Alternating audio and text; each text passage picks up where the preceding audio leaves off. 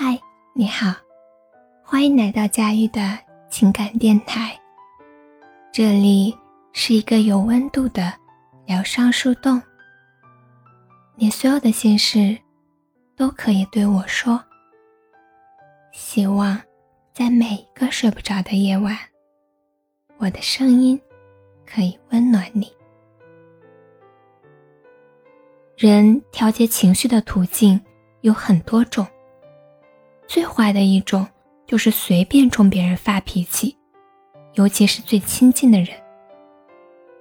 没错，这很伤人，因为和最亲近的人在一起无所顾忌，所以认为发脾气对方也会包容。可是，那些你无条件排解压力的受气包，他们又该如何清理你的这些情绪垃圾呢？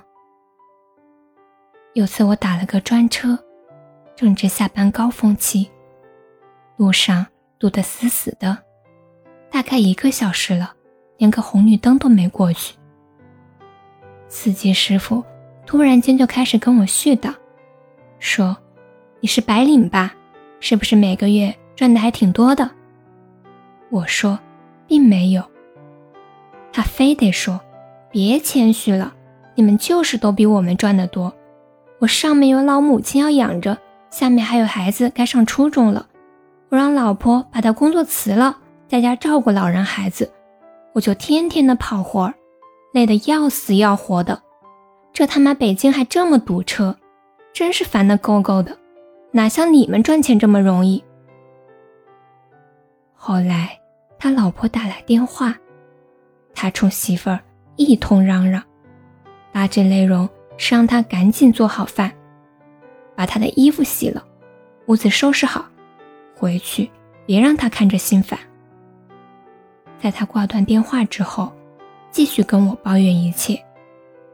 在他抱怨完国家，抱怨完北京，抱怨完家庭，抱怨完老婆，鄙视完大款，仇视完白领之后，我就跟他说了一句：“是你累，我就问你。”谁不累呢？你能看到的街上的一切的人，大家都很累。你还有车，不至于挤地铁。天天朝九晚六的公司职员，下班倒是不堵车，因为他们加班到街上都快没车了。很多人都会将自己的困境放大，将别人的困境缩小，显得自己困难重重。其实你不知道，别人比你累的多了，只是人家不抱怨而已。没本事就最怕窝里横。希望大家永远不要成为这种人。温柔是给家人的，刺刀应该伸向给自己使绊的人。订阅关注不迷路。如果。喜欢我的声音，欢迎转发或留言。